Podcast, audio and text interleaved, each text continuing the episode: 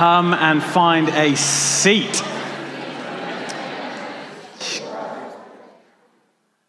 Uh, good evening again. Oh, that's exciting, isn't it? I'm going to let Isaac take a second to get that under control, and I'll just, you know, make random noises at the same time. Uh. Um, there we go. Uh, good evening again, everyone. If we've not met before, my name is Ed, um, and alongside a whole lot of other wonderful people, I'm part of the team that leads St. Matt's, and um, I have been part of this church for almost exactly um, four years now. And what I love most about this community, what it has always been to me, is kind of home. It feels like home.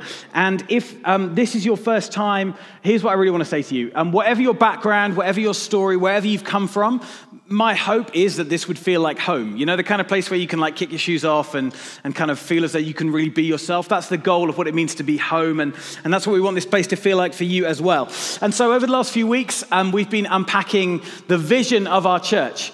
Um, every year, we take kind of two times in the year where we zoom out a little bit and we focus in on the stuff that really matters. And we ask ourselves a few questions like, why are we here? What has God called us to do and to be in Exeter? To ask ourselves that critical question, actually, that we need to ask all the time What's our purpose? What's our purpose? And there are so many great ways to answer that question, so many of the things that we do. But actually, if you look at everything that we do as a church, when we gather together, the stuff we do through the week, it kind of fits into to two categories. The first is this to love Jesus. Just to, to fix our eyes on, on loving Jesus, giving him the space and the attention, working out what it means to follow him and honor him in our lives, to bring us closer to him, and, and then what it means to, to pour out our lives in worship and prayer. I spoke about that a couple of weeks ago. What does it mean to have a life that is like sold out for worship and prayer and a relationship with Jesus? And that will always be our primary purpose. It will always be the thing that we exist for. Um, but as we do that, a change begins to happen in us. As we orientate our lives towards Jesus, as we follow him, and as we allow him to shape our character and our decisions, what happens is the things around us begin to change. We begin to see the transformation of the city around us. Uh, we begin to, to serve and to, and to pray with a purpose to see broken situations and, and struggles changed. That the Spirit of God that raised Jesus from the dead, that the Bible says lives in us, uh, begins to help us play our part in the transformation of the city and society. In short, we, we exist for this. We exist to love Jesus and transform Exeter. Let's be honest, that is an incredibly bold statement, isn't it? Like, that's quite a big thing to try and set out to do to transform the city around us. I don't know about you, but I'm like looking at all your faces and you're all brilliant, but like, you know, I'm not seeing like transformation written across them. And the good thing is that the way God works is that He's not looking for heroes and individuals who can do all of this stuff on their own. What He's looking for are people who He can weave together, uh, create this beautiful and diverse community, a, a community of different people at different ages and, and stages, different backgrounds backgrounds, different cultures, even different languages, and weave us together into this thing called the church. So that no matter where we come from or, or, or what our uh, background is, God can use us as his plan for the transformation of Exeter. His plan is not you or, or me, his plan is us. Um, all of us praying, all of us giving, and all of us serving. This mic is going to drive me nuts, so I'm just going to switch that out for a second.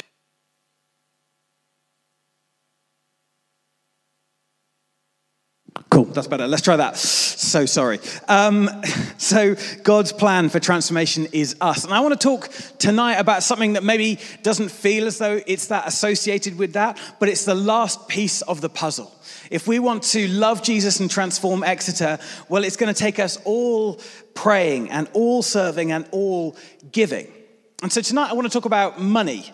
And that's the kind of thing that when somebody starts talking about money in church can feel a little bit uncomfortable. Has anyone ever felt that before? I mean, like, I'm not an investment banker, I'm not a financial advisor. Do not take anything I have to say about money, right? I mean, why would you listen to a vicar about money?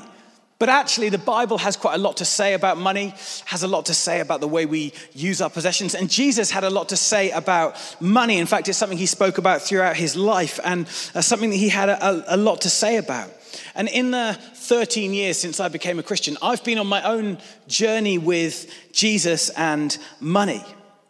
and what I used to think was, well, why would Jesus want my money? Because it's, it's my money, right? Like I earned it, I worked for it, I want to spend it on the stuff that I want. Why would Jesus be interested in my money? And what I've found over the years is that I've followed Jesus and as I've listened to the things that he has to say about money, I've become um, kind of intrigued because his teaching on money is just as inspiring and just as liberating as anything else that he has to say about my life. In fact, Jesus has this vision for our money and our possessions and our resources that's actually far more exciting and uh, radical than ever I could have imagined on my own. And so we're going to read tonight from some of the, the words that are um, most famously that Jesus spoke about money and possessions from something called his Sermon on the Mount. I don't think he called it that. I think other people have called it that. But if you've got a Bible handy, handy, um, switch it on, open the pages, whichever one you need to do, and go with me to Matthew chapter 6. Um, and it's also going to appear on the screens, which it already has, if you want to read along that way. It says this Do not store up for yourselves treasures on earth where moths and vermin destroy, and where thieves break in and steal. But store up for yourselves treasures in heaven, where moths and vermin do not destroy, and where thieves do not break in and steal. For where your treasure is, there your heart will be also. The eye of the lamp, uh, the eye is the lamp of the body. If your eyes are healthy, your whole body will be full of light. But if your eyes are unhealthy, your whole body will be full of darkness. If then the light within you is darkness, how great is that darkness? No one can serve two masters. Either you will hate one and love the other, or you'll be devoted to one and despise the other. You cannot serve both God and money. Eesh.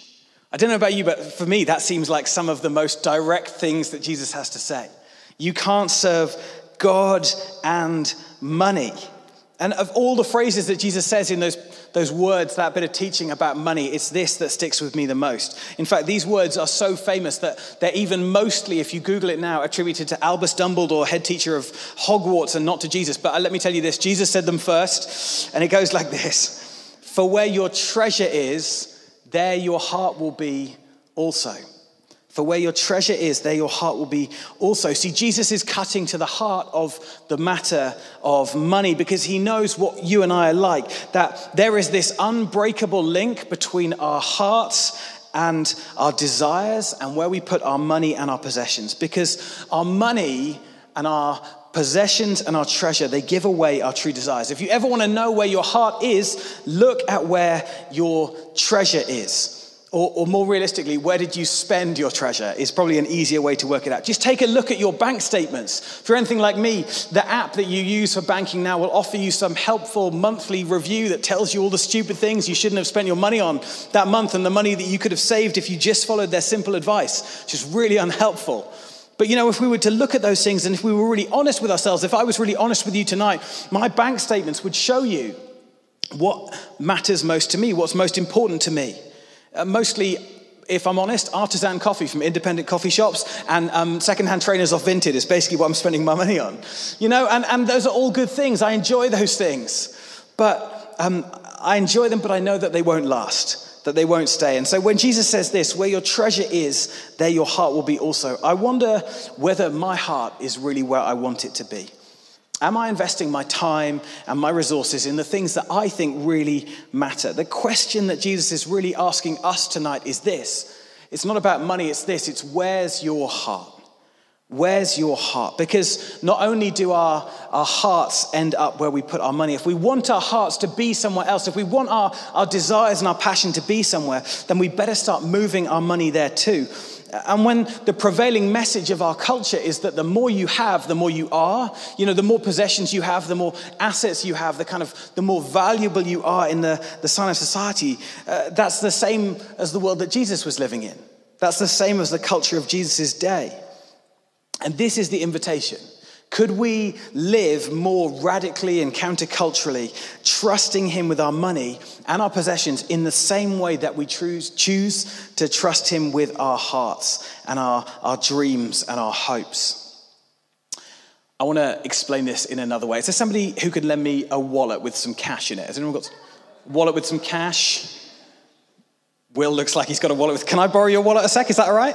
Thank you so much. Um, this is brilliant. Will's wallet, really handy. It's quite chunky. Um, thanks, Will. That's really kind. Let's have a quick look what's in here.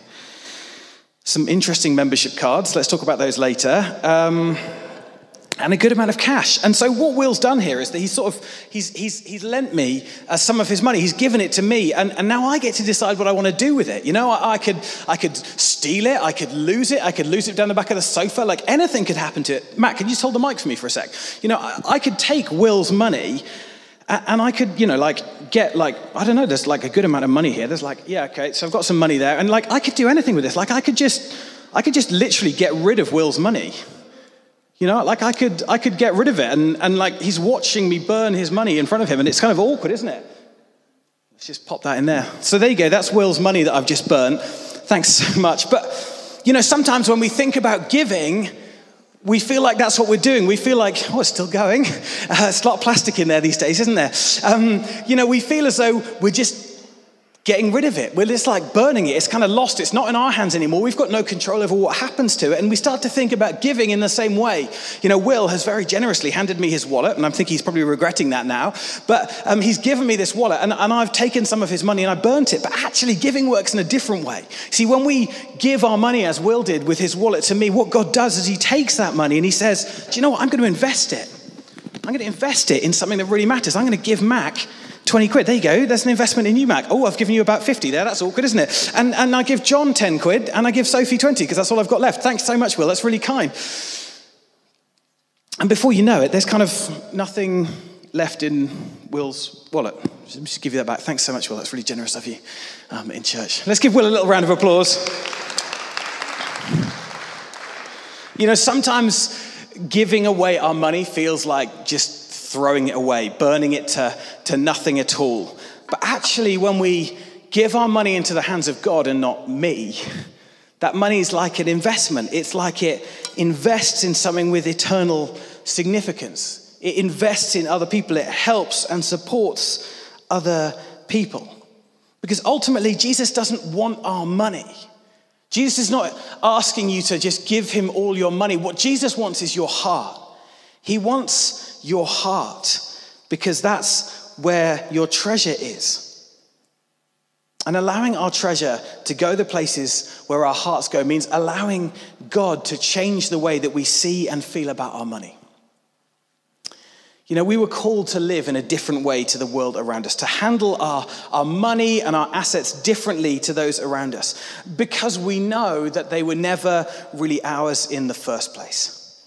You know, we can't take them to the place that we're going. And in our hands, that money, well, in Will's wallet, that money is just money, you know, it's got no purpose. But in the hands of God, not in my hands, there's power and impact that it can have. It can multiply and bring a, a, taste of heaven on earth. And I can say that from my own experience, and I really mean this, I've never found anything uh, better to put my money in and my resources than the local church that I called home at the time to see it resource the things that the church and, and only really the church can do in society, to see my treasure invested in helping kids and youth reach the next generation. That's something we get to do. You know, in the last few Sundays, we've had over 80 kids uh, under 15 in church going to kids' groups, hearing about faith, talking about prayer. Um, on a Sunday, 80 kids in church. We're about to run out of space and we've got nowhere to put them. Or, or I get to see uh, what happens when I invest my money in church planting. Uh, we've just, as Mac mentioned, launched this new location down in Exwick. And it's a church like this one was just a few years ago that, that if left to its own devices, there's a risk that it might close and, and never be open for people to go to again. But, but we have the opportunity to invest our resources and our treasures in this place, in this community, in this building, and see it become fully alive. We get to invest our treasure and our time in something like the River Cafe, uh, our, our hospitality program that we run for women who are on probation and needing support and, and helping them find worth and purpose in life. I'll be honest, none of those things were important to me when I first started giving to the local church. But as I've done so regularly and sacrificially and sometimes painfully, my heart has moved towards those things. And I felt more and more passion for them. You know, as a result of giving, I've found a freedom in my finances that I never thought that I would have. I found that in my hands, that money was just money, you know, it was just coffee and shoes. But in the hands of God, I could see that money do more than I ever imagined. And our church, this church, is underpinned by the generosity of you. I often put it like this everything we do is made possible by you. It's by people who give regularly to the church. Uh, and as we come to the end of this vision series, I want to invite you to, to play your part in this vision by praying, by serving, and by giving. And wherever your money is in this life, your heart will also end up. And as much as I know that um, our church needs generosity to keep going and needs people to give generously, I also know that Jesus doesn't want your money.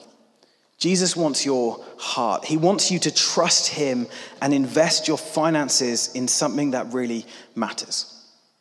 You know, you don't have to give a lot to have a big impact. That's the joy of it. God's plan to transform the city is not just one of us or a couple of us being generous, it's all of us playing our part. Currently, there are 104 people in our church who regularly uh, give to support the vision of this church. I talked about them in the beginning. We sort of calculated that's around 50% of the people who, who regularly come to church. And I'm so grateful for every single one of those people. I know some people in this room are incredibly generous, but I'm also dreaming of a time when we could all play our part when we could all do something, no matter how small, to see the church love Jesus and transform Exeter. You know, in fact, I asked our finance team to, to find out what's the smallest amount of money that um, somebody uh, gives each month, and it's two pounds. They're not giving that to the donkey sanctuary, they're giving that to us, and I can tell you the difference it makes. Nothing against the donkeys. I had a number of people bring that up this morning. I love the donkeys. I just know what two pounds can do in the hands of the church. It feeds a guest on Alpha for a week, it trains midweek group leaders, it enables us to throw the doors open and keep the heating and the lights on, it, it enables us to resource church planting in Exwick. It enables us to, to start small groups with local people through the neighborhood fund. It enables us to reach and equip the next generation with faith for Jesus in culture and society. You know, every time we get to this moment, Jess and I ask ourselves that question. And we start from this point. Jesus said, Where your treasure is, there your heart will be also. And we ask ourselves that question Where do we want our hearts to be? Where do we want our hearts to be? What if we began to not see our money and our treasure and our resources as things that we own, but actually as things that God provided for us? And He asks for a small amount back. You know, every time we pray and we ask God, what should we give? And uh, we pray separately and then we kind of talk about the number we gave. And um, normally Jess gets a, a, scary number, which is why I'm the rational one, you know, to keep us grounded. Um, and then in the end, we go with her number anyway, because I've learned it's best to do that. And we start giving regularly from our bank account to the church and to a number of other things. And I've got to be honest with you, it's the best feeling in the world. There's nothing more powerful than generosity.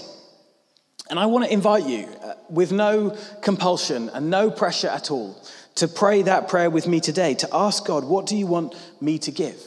To take the opportunity to pray and give. And in a moment, we're going to do that. We're going to do that collectively together. We're going to take a moment to pray and ask that prayer, and we're going to respond. And it might be that you're in a place right now where you're like, oh, I've got, I've got so little money, I've got nothing to give. I want to encourage you to think, what could I give in the future? What could I pledge that I can kind of contribute longer term? It might be that you're here visiting from another church and you're like, well, you know, I, I don't come to your church regularly, I'm not part of this. I want to encourage you to think and pray. What could I do to resource and support my church with the vision that they have for the city and the place around them? It might be that you're here today and you're like, oh, I just, I just don't know what to do or even where to start. I want to encourage you, pray and ask God. Uh, there's a verse in the Bible that always speaks to me about this. Uh, and in a moment, we're going to respond and we're going to get up and we're going to worship together, and we do that. But there's this verse in 2 Corinthians that says this Each of you should give what you've decided in your own heart to give, not reluctantly or under compulsion, for God loves a cheerful giver. See, it's the end of our vision series. We're stopping to remind ourselves who we are and, and why we exist and what our purpose is. And, and we have this dream that Jesus would be loved and Exeter transformed. But big visions come with big costs. And I want to invite you to play your part in that, especially if you never have before. That we could be a church where everyone gets to play a small part you know, I would love it if it wasn't two pounds a month that somebody was giving. I would love it if it was one pound, 75p, although the paperwork's going to be a nightmare. But I don't, I don't care. However small it is, see, God does big things with our small offerings. Because why? Because where our treasure is, there our heart is also, and Jesus wants our hearts. He wants every part of our lives. He wants all of our worship. He wants all of our vision, and, and He wants us to, to put our treasure in Him. And so we're going to pray. If you've never done this before, I just encourage you just to close your eyes for a sec. The Bible says God loves a cheerful giver, not a reluctant one or under compulsion. And so, God, I thank you that everything that we have, you have provided for us as individuals and as a church. Lord, I pray right now that as we see your desire to have our hearts invested in the eternal things, the things that have an impact beyond this life, the, the things of your kingdom, that you would help us to see our money as it really is. And Lord, I pray today that you would speak to each of us and show us what you would have us give back to you. Lord, everything we have is yours. Show us what you would have us give back to you.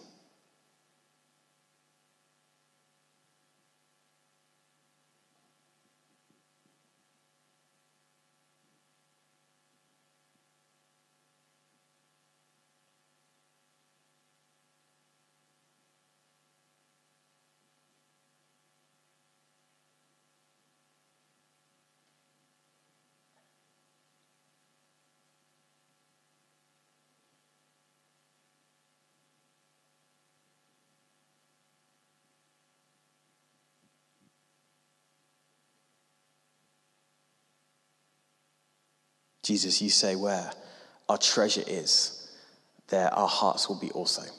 And here tonight, we give you our hearts. Give you our hearts. We're going to respond together. Um, if you sat down on your seat, hopefully you found one of these um, cards on your seat.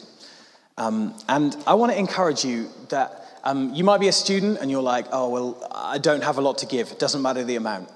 You might be here visiting from another church and you're like, oh, well, this is not my home church. Great. Don't worry about that. Make a decision tonight to give to your local church to make an investment in that way. Um, it might be that you're like, oh, uh, you know, I, I already, um, I've already thought about this or already changed my giving recently. Write a funny joke on the card um, for the finance team to enjoy when they're processing these later. But I want to encourage us all to lean into this moment, to, to believe that our giving is not just a practical thing that we do, that it's part of our worship. And so this card kind of hopefully explains everything that you can do. You can make a one off gift, there's a little QR code on there. Um, but the best way, by far the best way to give, is by regular giving. And so there's a little form here where you can put in the amount you want to give, the date you want to start, sign date. You put your details in there. So, like first name, Ed, but you've got your own first name, um, and then your bank account details. And basically, we take care of all of the rest. And then on the back, there's a gift aid form. And um, if you pay tax, students, quick heads up, you probably don't. Um, that if you pay tax, then we can claim back um, an extra 25p for every one pound that um, you donate, and it makes a huge difference. So we're just going to stick a little bit of music on. Can we put some, some just background music on? Is that all right, Isaac? Thank you. And um, we're going to uh, do this for a few minutes together, and then we're going to respond in worship, all right? If you find that your pen doesn't work, and, um, you know, um, only 50% of pens work statistically. So um, if you find it doesn't work, John is here and he's got spare pens and stuff. So we're just going to do this for a few moments.